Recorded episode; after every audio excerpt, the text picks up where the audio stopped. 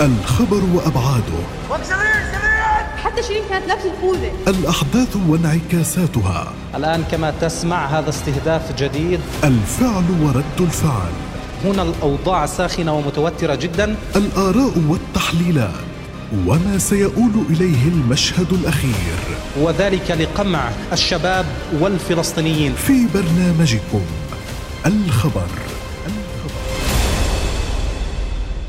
السلام عليكم ورحمة الله وبركاته، سعد الله مساءكم متابعينا الكرام بكل خير، أهلا بكم في حلقة جديدة من برنامج الخبر.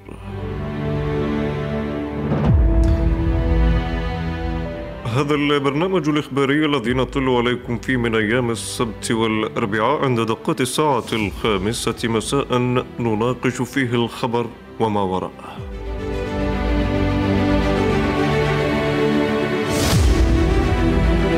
وفي الخبر اليوم نناقش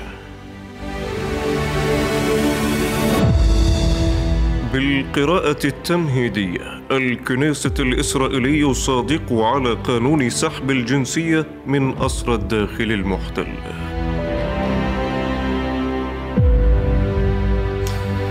إذن على وقع 40 عاما التي انقشعت بشمسها ولياليها ومرها على كريم يونس، وتشارف على الانقشاع عن رفيق الدرب والدم ماهر يونس. ها هو الاحتلال يمضي بكونه احتلال في مصادقته بالقراءة التمهيدية على مشروع قانون سحب الجنسية من أسرى الداخل الفلسطيني المحتل وإبعادهم إلى الضفة المحتلة في حال ثبوت تلقيهم رواتبا من السلطة الفلسطينية.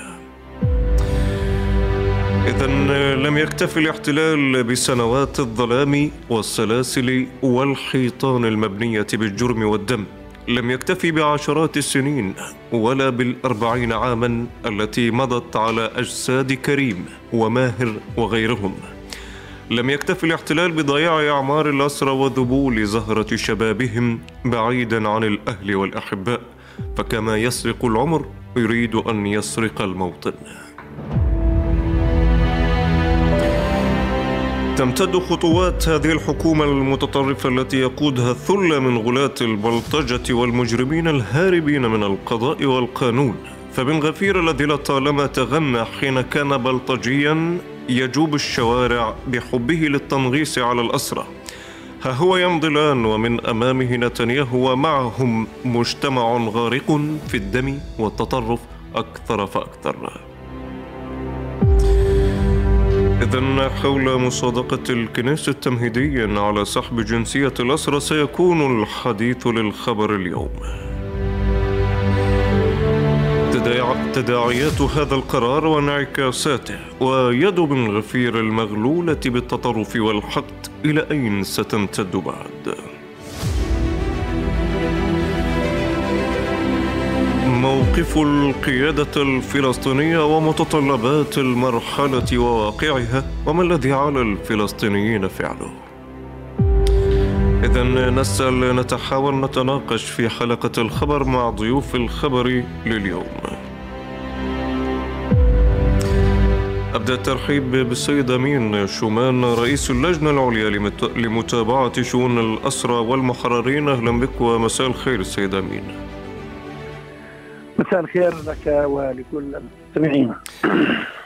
إذن سيد أمين، على وقع الإفراج عن كريم يونس وقرب تنسم ماهر عبق الحرية، يصادق الكنيست على هذا القانون اليوم بالقراءة التمهيدية، كيف تبعتم في البداية هذه الخطوة عفوا، وما يجري حتى من تحضيره تجاه الأسرى عموما في سجون الاحتلال؟ يعني أولا من المتوقع جدا أن يقدم هذا المتطرف العنصري الصهيوني في حكومة أكثر تطرفا في تاريخ الحكومات الإسرائيلية المتعاقبة على محاولة تمرير مثل هذا القرار، وهو قرار سحب الجنسية من الأسرى الفلسطينيين الذين يثبت تورطهم كما يقولون ويدعون بأي أعمال عدائية ضد دولة إسرائيل، وكذلك ممن يتلقون رواتب من السلطة الوطنية الفلسطينية، وبالتالي من أجل إبعادهم إلى الضفة الغربية أو إلى قطاع غزة. طرح هذا القانون بالقراءة الأولى في الكنيست الإسرائيلي هو مخالف لكل الأعراف والقوانين الدولية، وهو قانون عنصري بامتياز قبل أن يحظى بالتصويت عليه بالقراءة الأولى والثانية والثالثة. وبالتالي هذه الحكومة هي حكومة عنصرية تريد الانتقام من الأسرى الفلسطينيين، وخاصة بعد أن تولى بن غفير حقيبة وزارة الأمن القومي الداخلية، والتي هي مسؤولة بشكل مباشر عن الأسرى الفلسطينيين من خلال مسؤوليته عن مصلحة السجون الإسرائيلية. وبالتالي هو قام منذ توليه هذه الحقيبة الوزارية بزيارة سجن نفحة، وبعد ذلك نقل أكثر من 70 أسيرا وعلى رأسهم مروان البرغوثي إلى سجن نفحة. والآن هو يريد صياغة مجموعة من القرارات والقوانين العنصرية ضد الحركة الأسيرة الفلسطينية، وخاصة أنه قد أخذ الضوء الأخضر لتمرير ما يسمى بقانون الإعدام بحق الأسرى الفلسطينيين الذين كما تدعي إسرائيل يثبت تورطهم بقتل الإسرائيليين. وبالتالي نحن مقبلون على مرحلة صعبة للحركة الأسيرة الفلسطينية التي استنفرت بشكل عام داخل السجون الإسرائيلية، وأنزلت بيانها الثاني والذي دعت فيه إلى النفير العام في مختلف السجون الإسرائيلية، حيث أن لجنة الطوارئ العليا تؤكد على أنها جاهزة للتصدي لهذا التغول من قبل بن غفير وغيره من أقطاب الحكومة المتطرفة في إسرائيل، والذين يريدون إذلال الأسرى وامتهان كرامتهم والاعتداء على الحقوق الثابتة للحركة الأسيرة الفلسطينية. وبالتالي الدخول في صياغة مشاريع وقرارات وقوانين ضد أسرانا الأبطال، الأمر الذي سيفجر الأوضاع داخل السجون وخارج السجون، حيث أن الأسرى قد يدخلون في إضراب مفتوح عن الطعام، لأن لجنة الطوارئ تمثل كل الأسرى بمختلف ألوانهم ومشاربهم السياسية داخل هذه السجون. من يتحمل المسؤولية عن تفجر الأوضاع في الأيام القريبة القادمة أو في الأشهر القادمة والأسابيع القادمة هي هذه الحكومة المتطرفة وبن غفير الذي يريد استفزاز الحركة الأسيرة والاعتداء على حقوقها الثابتة وفق ما نصت عليه مواثيق جنيف الثالثة والرابعة لحقوق الأسرى داخل السجون والمعتقلات الإسرائيلية.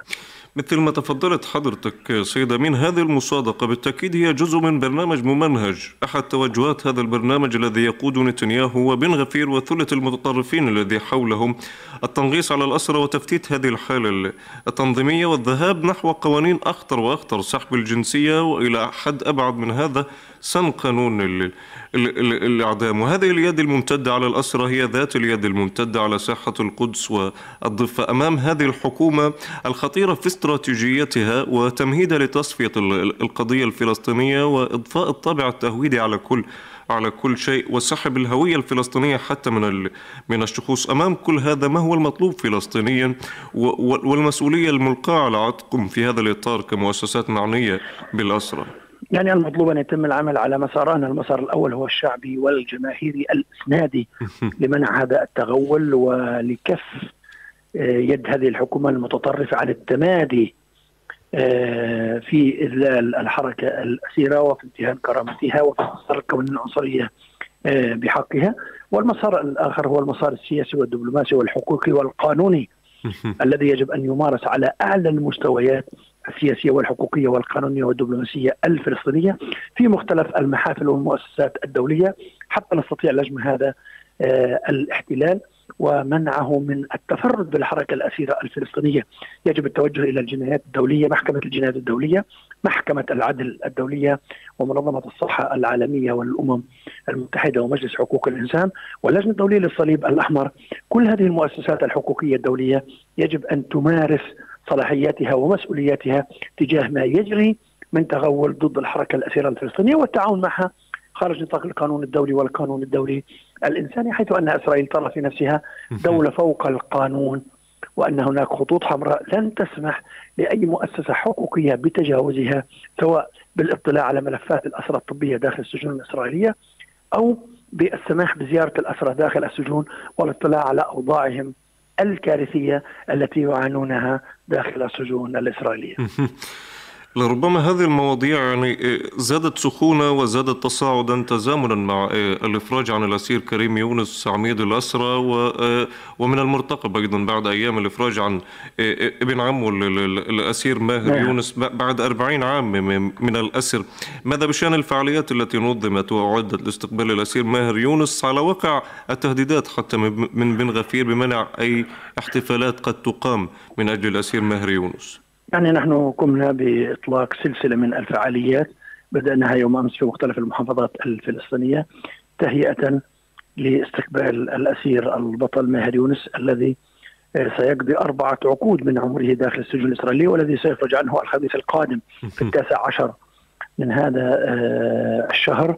هذه الاحتفالية ستكون في كافة المحافظات الفلسطينية، ويوم الأحد القادم سيكون هناك اجتماعا موسعا لإطلاق برنامج فعاليات استقبال الأسير ماهر يونس من أجل التأكيد على أن الوفاء يقابل بالوفاء لهؤلاء الأسراء الأبطال جنرات الثور الذين أفنوا حياتهم داخل السجون الإسرائيلية من أجل أن نحيا كراما ومن أجل فلسطين وحريتها واستقلالها وعاصمتها مدينة القدس. نصل في الأخير أيضا سيد أيمن، أين يتواجد الآن الأسير ماهر؟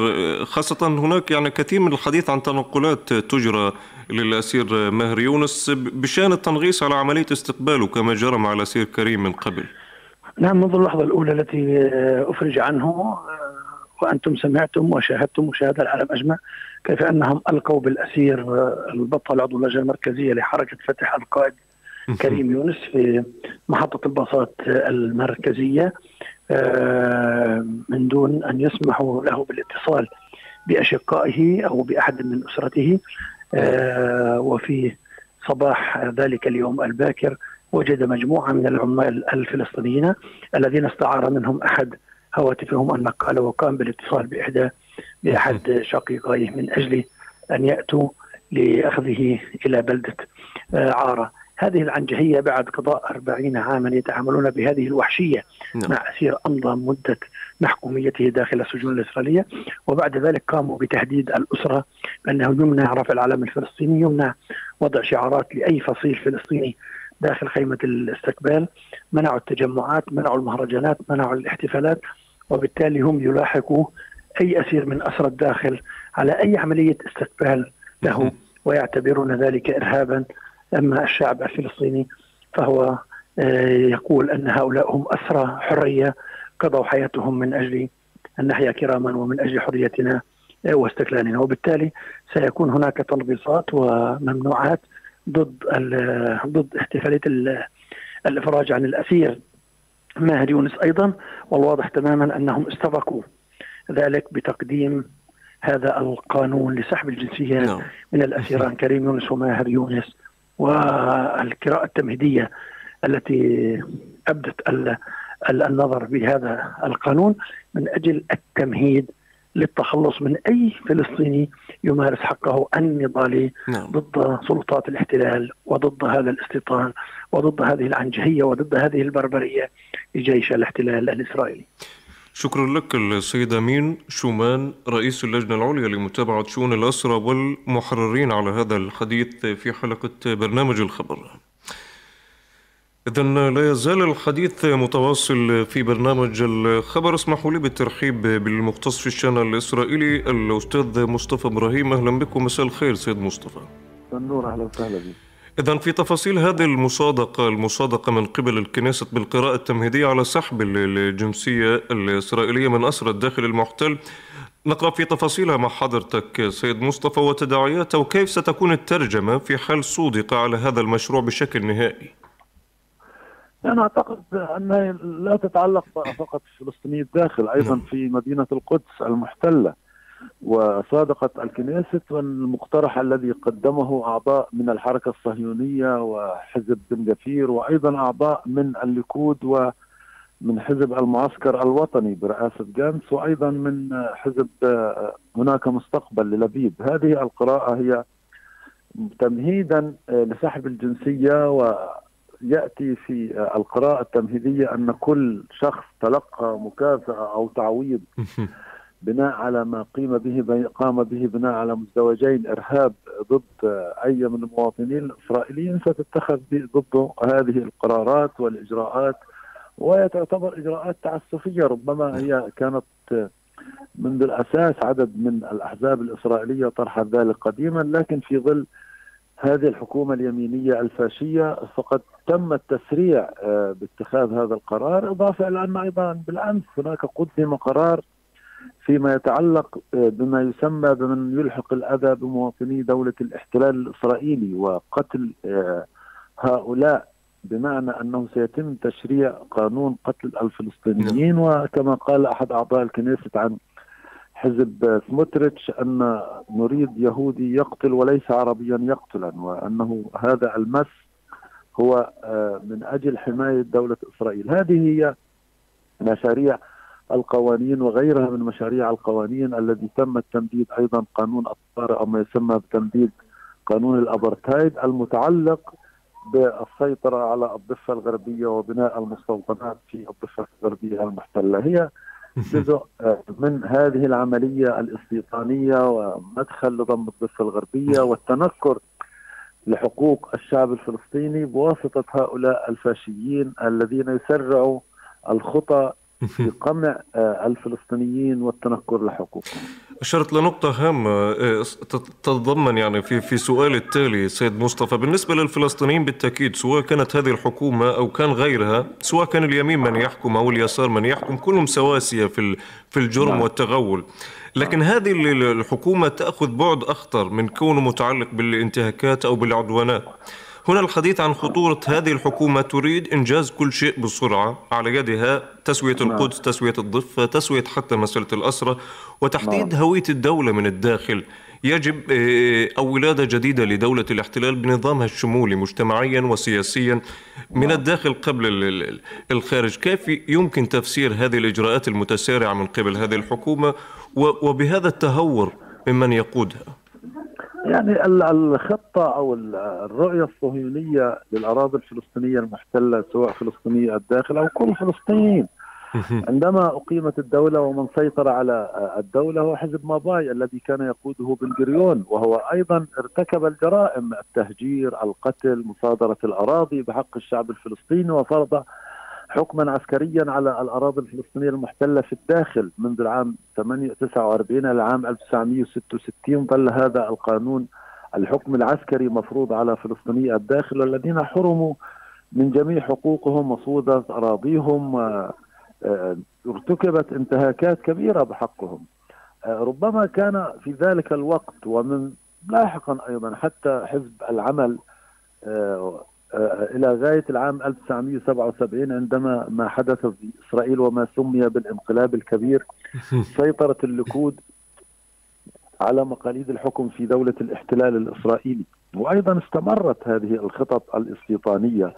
لكن تأتي هذه الحقبة والتي ابتدأت منذ نهاية الشهر الماضي وقبل تنصيب الحكومة، أيضا كانت هناك جملة من القوانين والتشريعات التي سنت قبل أن تنصب الحكومة وقبل أن يتم استيلاء أو أن يكون نتنياهو رئيسا للوزراء، بواسطة الاتفاقات الائتلافية التي وقعت. على سبيل المثال شرعنت نحو 60 بؤرة استيطانية في الضفة الغربية، وتم الاتفاق بين نتنياهو وما بين بن غفير، حزب عدسما يهودية، قوة يهودية، وأيضا تم الاتفاق مع حزب الصهيونية الدينية بقيادة سموتريتش أن يستولي، أن تنزع الإدارة المدنية من سلطة وزارة الدفاع الإسرائيلي بتعيين سموتريتش وزيرا في وزارة الدفاع، إضافة لأنه وزيرا للمالية.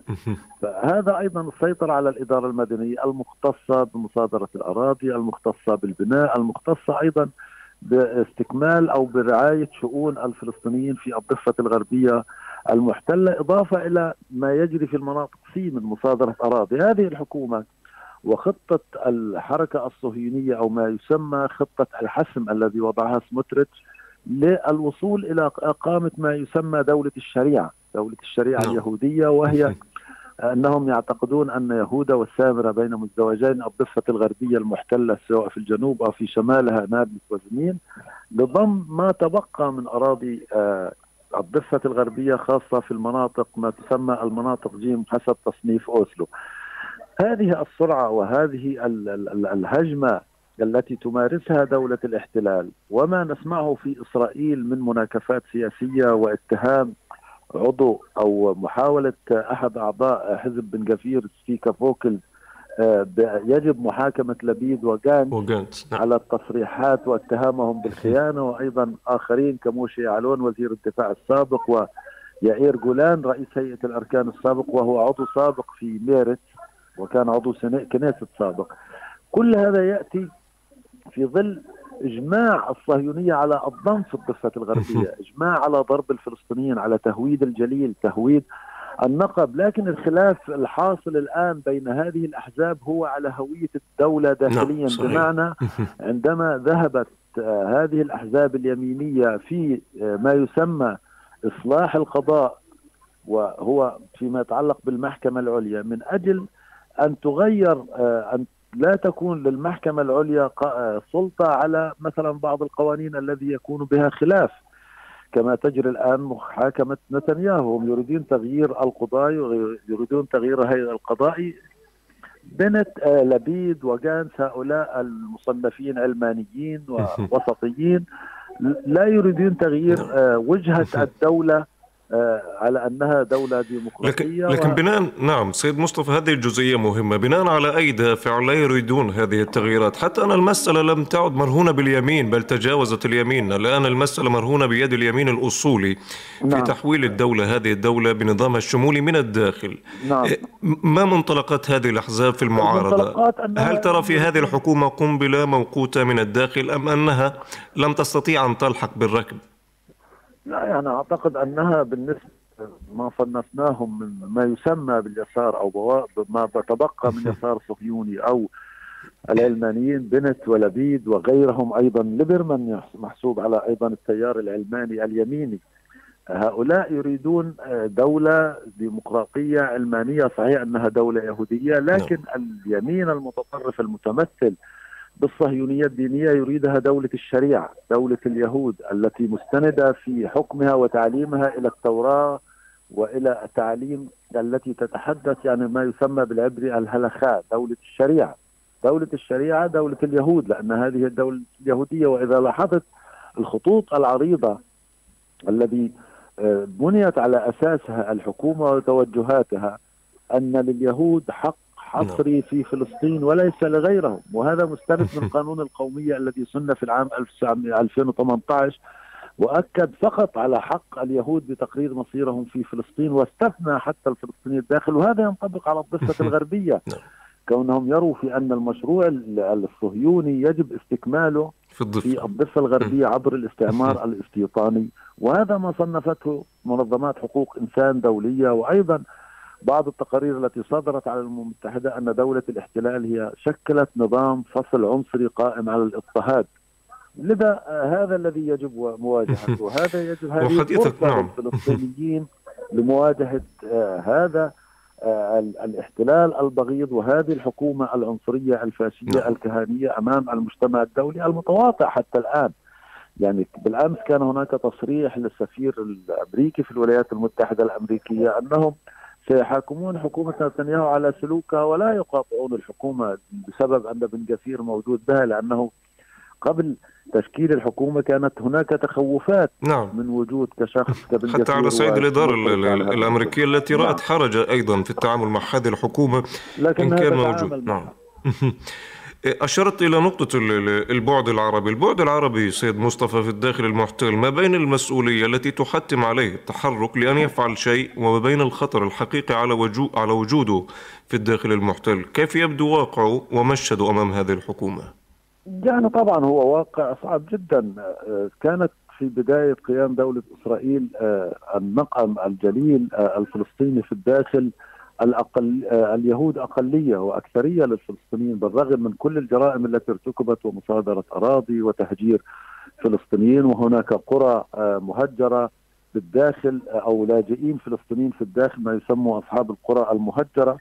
والآن وضعت خطة سموتريتش لاستكمال وبن غفير استكمال النقب، التوطين في النقب للالتفاف على ما يسمى تهويد الجليل والنقب. سميت بتطوير النقب والجليل لأن هناك الوجود الفلسطيني في الشمال في الجليل أكثر، وهذا هو يشكل خطر كبير جدا، إضافة إلى القوانين العنصرية والتمييزية التي سنت ضد فلسطيني الداخل. أيضا التعامل مع هؤلاء الفلسطينيين ما زالوا حتى الآن يسموا طابور خامس، وأيضا الملاحقة السياسية التي تجري للفلسطينيين، وهناك محاكمات عدة جرت خلال الأيام الماضية على أثر لفلسطينيين على أثر مشاركتهم في هبة الكرامة، وعندما تم الاعتداء على الفلسطينيين من قبل المستوطنين في اللد وفي عكا وفي حيفا وغيرها.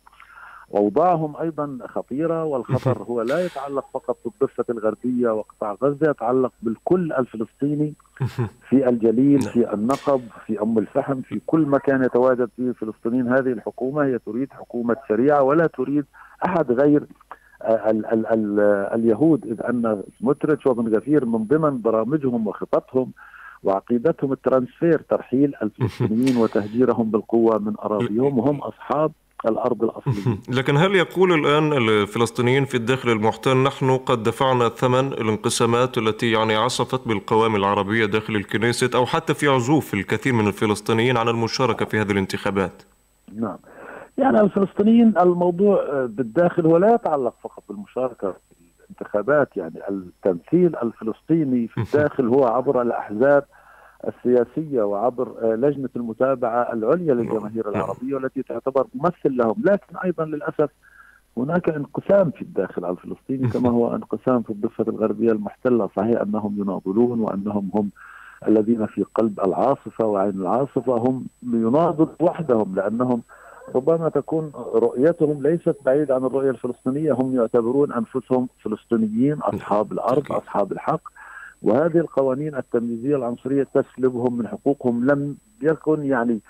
لم يعد المجال فقط من فلسطيني الداخل للمطالبة بالمساواة أو المواطنة، هم يطالبوا بحقوق كاملة على جميع الصور لأنهم منحوا الجنسية الإسرائيلية ولا خيار لهم، وهم يدركون أنهم أقلية. لذا دولة الاحتلال لا تزال تلاحق الفلسطينيين ولا تعترف بحقوقهم، بالرغم من وجود قوائم تذهب إلى الانتخابات. وهناك أيضا انقسام في الداخل الفلسطيني ومعارضة أيضا على موضوع من الذي يعني في المشاركة في الكنيست الإسرائيلي. في السؤال الأخير سيد مصطفى، الخطاب الديني الأصولي في دولة الاحتلال سيتصاعد وسيكون هو الطابع الأسمى والرسمي في السياسة وفي تحديد أبعاد الصراع معنا. على صعيد القيادة الفلسطينية، هل سيكون الخطاب الدبلوماسي السياسي هو الخيار الأمثل في مجاراة ومجابهة هذا الخطاب الأصولي؟ وفي ذات الوقت ما الخيارات أمام هذا الخطاب؟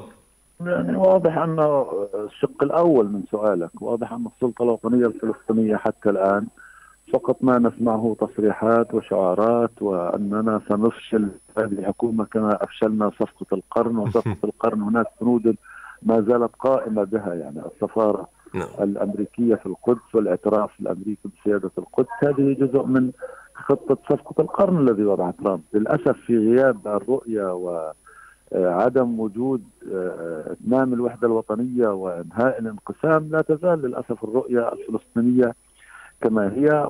وكأنه يعني لا أريد أن أوجه اتهام، لكن واضح أنه في غياب الرؤية، وكأننا نمنح دولة الاحتلال الاستمرار في مشروعها الصهيوني واستكمال ما لم تستكمله في 48 بضم الضفة الغربية وتهويد النقب وتهويد الجليل، وأيضا تهويد المسجد الأقصى والاعتداء على حرية الفلسطينيين في العبادة. كل ذلك أعتقد أننا أمامنا خيارات كبيرة، لكن كيف تكون هذه الخيارات في ظل غياب وحدة وطنية، في غياب الرؤية السياسية؟ التوجه إلى الأمم المتحدة، التوجه إلى المحاكم الدولية مهم، لكن هذا هو ليس نهاية المطاف. هذه هي حلقة من حلقات ووسائل النضال الذي يجب أن يتبعها الفلسطينيين. يعني بدون مقاومة حقيقية على الأرض يشارك بها الكل الفلسطيني بناء على خطة وطنية استراتيجية، بدون إعادة بناء والاعتبار لمنظمة التحرير الفلسطينية واحترام القرارات التي صدرت عن المجلس المركزي الفلسطيني بقطع العلاقات مع دولة الاحتلال، أعتقد أن هذا سيسهل مهمة هذه الحكومة من ضم الضفة الغربية وقمع الفلسطينيين وتشريع القوانين الذي تستهدف الوجود الفلسطيني في الأراضي الفلسطينية المحتلة. نعم، السيد مصطفى إبراهيم المختص في الشأن الإسرائيلي، شكرا لك على هذا الحديث. أهلا بك حبيبي.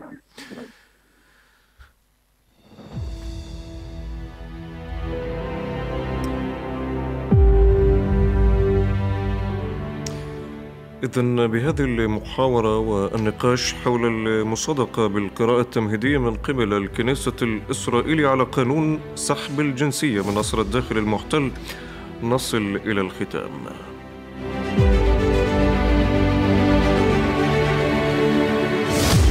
إذن تأتي هذه المصادقة على واقع تشكيل هذه الحكومة وعلى واقع قيادة المتطرف الأصولي ذو الخطاب البلطجي إثمار بن غفير وتوجهات العنصرية ضد الأسرى وضد المسرى أيضا. أمام كل هذا يأتي هذا القرار وتأتي هذه المصادقة كتمهيد لسحب الجنسية الإسرائيلية من أصحاب الأرض من الفلسطينيين الأصليين.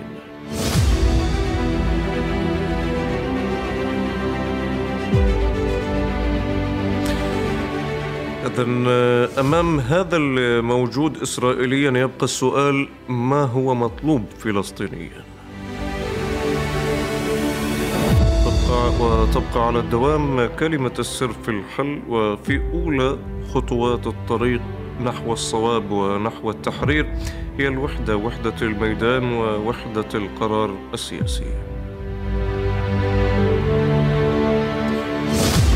إلى هنا مستمعينا الكرام يكون الخبر قد اكتمل لهذا اليوم. في إطلالة جديدة وقراءة في تفاصيل خبر آخر نلتقي بالتأكيد إلى ذاك الموعد، وكل موعد دمتم بخير وإلى اللقاء. الخبر وأبعاده، حتى شيرين كانت نفس القوة، الأحداث وانعكاساتها. الآن كما تسمع هذا استهداف جديد، الفعل ورد الفعل. هنا الأوضاع ساخنة ومتوترة جدا، الآراء والتحليلات وما سيؤول إليه المشهد الأخير، وذلك لقمع الشباب والفلسطينيين. في برنامجكم الخبر.